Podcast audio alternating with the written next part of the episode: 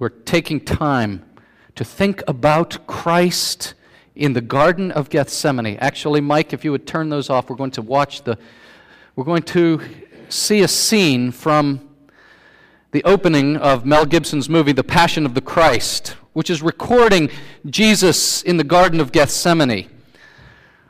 It's about four and a half minutes long. And, and this scene pictures the anguish that's in the soul of Jesus Christ that night. Now, Gibson takes a little liberty uh, with the event. He actually shows us Satan, a figure of Satan. It's, and Satan is the one who is now tempting Jesus to abandon his mission. And, friends, what you have in Gethsemane is this intersection, John Calvin says, is the intersection of heaven and hell and earth. Where hell will inflame wicked men to come and crucify the Son of God, where hell will come and tempt Christ to abandon his mission, but where God Himself will come and take what they meant for evil and turn it for good. And though though the serpent will crack will, will strike the bruise the heel of the Savior, Christ will crush his head. It's about four and a half minutes. Just meditate. How many times has this Garden of Gethsemane been a place of tranquility, of peace, of beauty, and of refuge for Jesus and his disciples as they've come to pray? But tonight, tonight, this garden is the place of agony. Oh, in the next day he will be nailed to a cross, he will be brutally beaten. But I suggest to you that it was this hour that was the worst for Jesus. One of the weaknesses of the film that Mel Gibson made about the Passion of the Christ is that it so emphasizes the physical torture that Jesus suffered that in some way it minimizes what he catches at the very beginning of the film in this opening scene. That the agony for Jesus came when he realized the full horror of what he was about to do, what he was about to experience. He who the Bible says knew no sin. He who lived his life in wonderful, sweet fellowship with God his Father now realizes, and it breaks in upon him, that he is going to be cut off. And the just wrath that falls upon sin will fall upon him.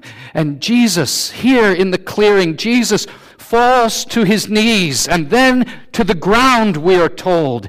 And he is never more human than he is here. And he wants comfort. But there is only silence. And there is only the cold, hard ground for him. Abba he says. Father, everything is possible with you. If it is possible, let this cup pass from me. But no answers come. The air is silent.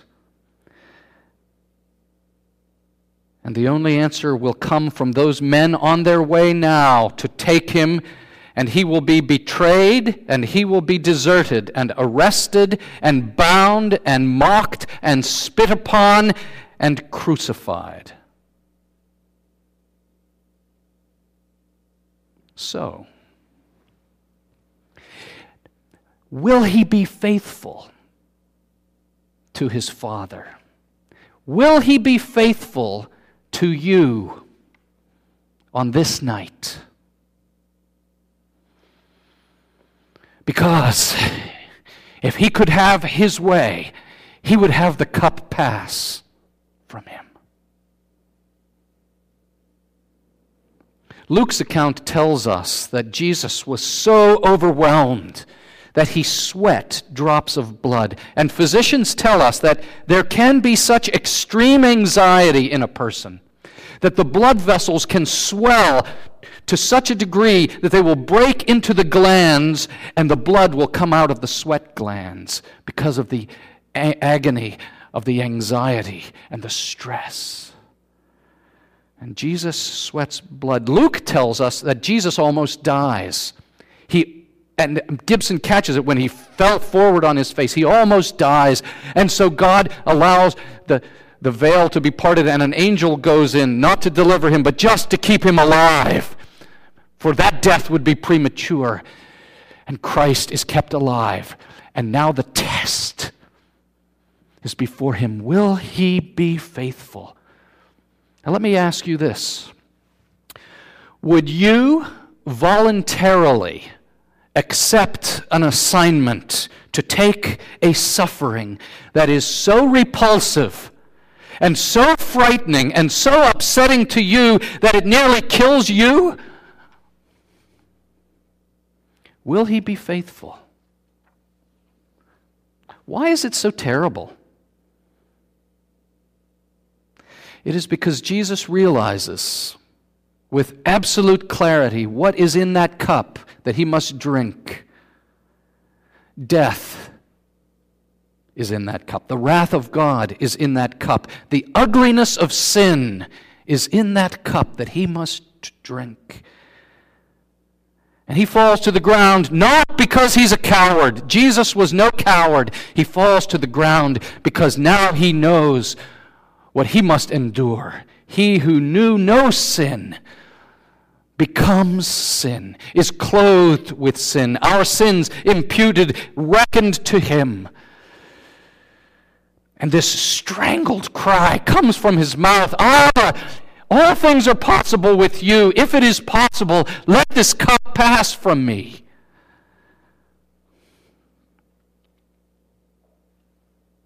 Do you remember back in another garden?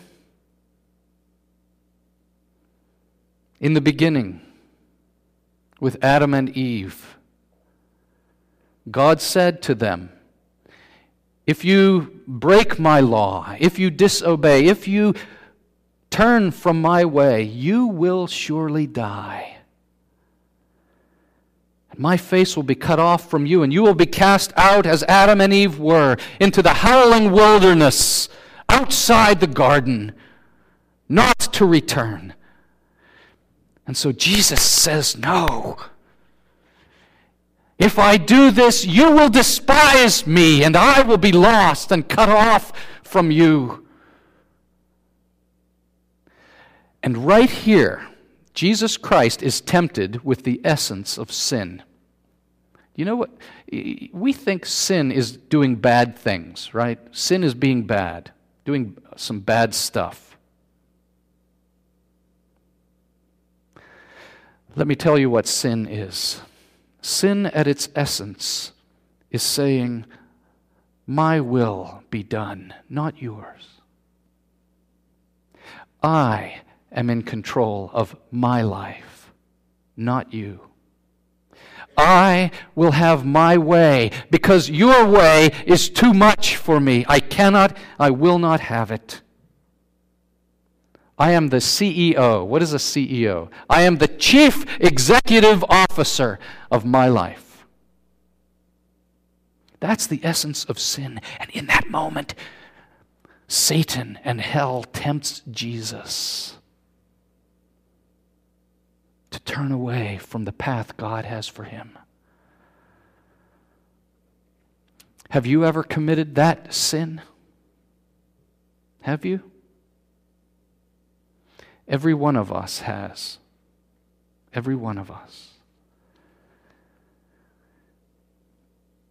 And Jesus was tempted, and he despised the thought of going to the cross right then.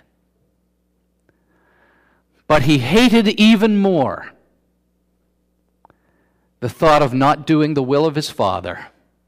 And so he prays the very prayer he taught us to pray Thy will be done in earth as it is in heaven. Yes, Jesus Christ practices what he preached. And in the worst moment, he says, Abba, Father, not my will, but yours be done. And if being the CEO of your own life is the essence of sin, Jesus Christ, right here, demonstrates for us the essence of righteousness in its most pure form, which is what? To live out in obedience to his Father, to do God's will.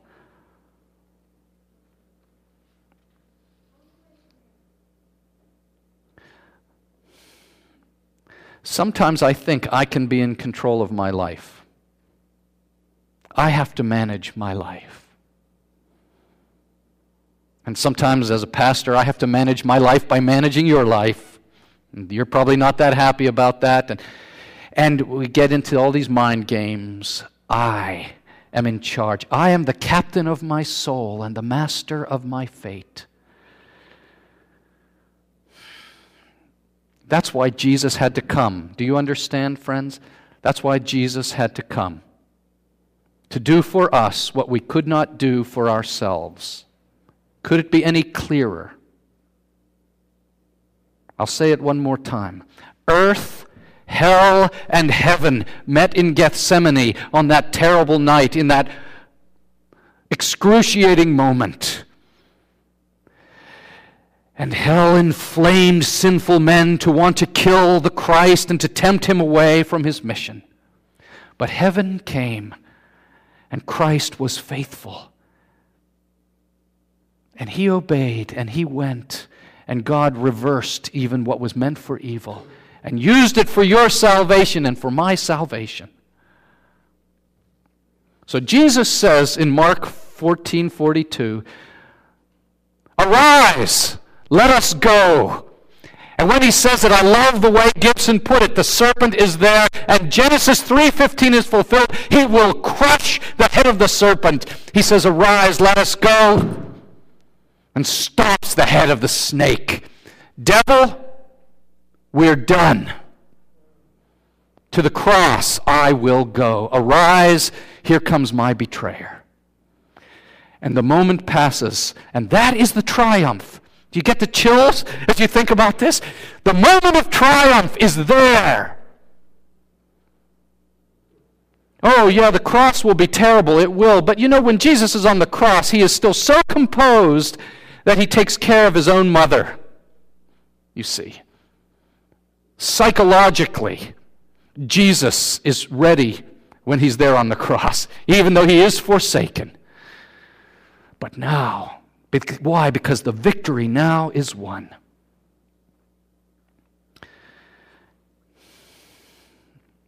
Here's the point Jesus said yes for you. Can you hear it tonight? Jesus said, Yes, I will suffer for you. So now the question for you is what will you say to him? How could you say no to this man? Let's pray together, shall we? Our Father, I do not want to say no to Jesus tonight. We pray, Lord, that as we are meditating on what you have done for us, that you will loosen up our souls, our hearts, our minds, and we we will not say no to you. We will say yes to you.